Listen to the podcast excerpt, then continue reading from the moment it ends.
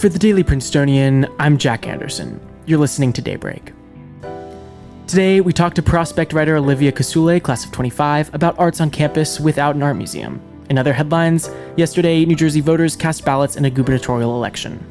It's Wednesday, November 3rd. We've mentioned in previous episodes that campus has been disrupted by construction this semester.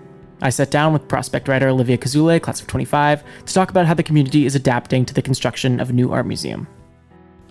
My name is Olivia Casule. I'm a part of the class of 2025, and I'm a contributing writer for The Prospect.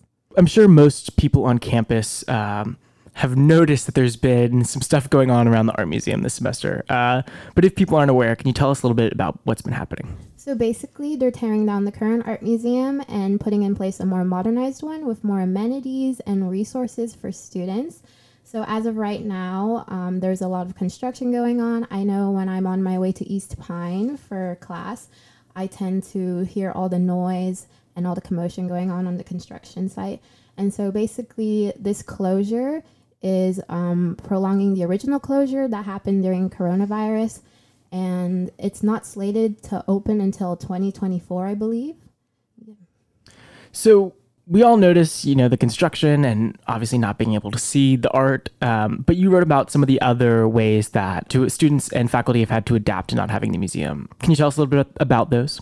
So basically, because students have lost the unique intellectual experiences associated with interacting with art in a more physical space, a lot of courses have been seeking more alternatives, such as going to Firestone or seeking digital media to analyze their um, art pieces and humanities pieces.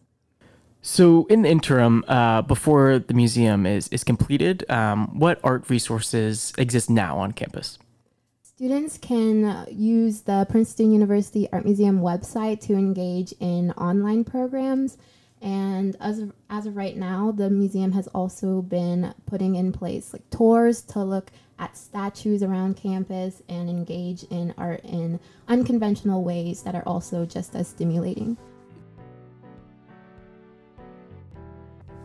Yesterday, New Jersey voters returned to in person polls to vote for governor after COVID 19 restrictions limited most to absentee ballots. The return to in person ballots came with some issues as a result of new technology that replaced familiar voting machines, the use of electronic signature verification screens, and a shortage of election workers.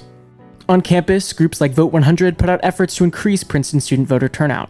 Over the weekend, Vote 100 gave out boba to students that dropped off ballots and posted a picture with the ballot box on social media. And yesterday, shuttles ran from the Princeton station by Wawa from 2 o'clock to 6 p.m., taking voters to the polls. We'll be continuing our election coverage tomorrow. For the weather, a frost advisory remains in effect from 2 a.m. to 9 a.m. this morning. Otherwise, expect mostly sunny skies with a high of 53 degrees and a chilly low of 30. That's all for Daybreak today. Today's episode was written by Eden Tshome and produced under the 145th Managing Board of The Prince. Our theme was composed by Ed Horan, class of 2022. For the Daily Princetonian, I'm Jack Anderson. Have a wonderful day.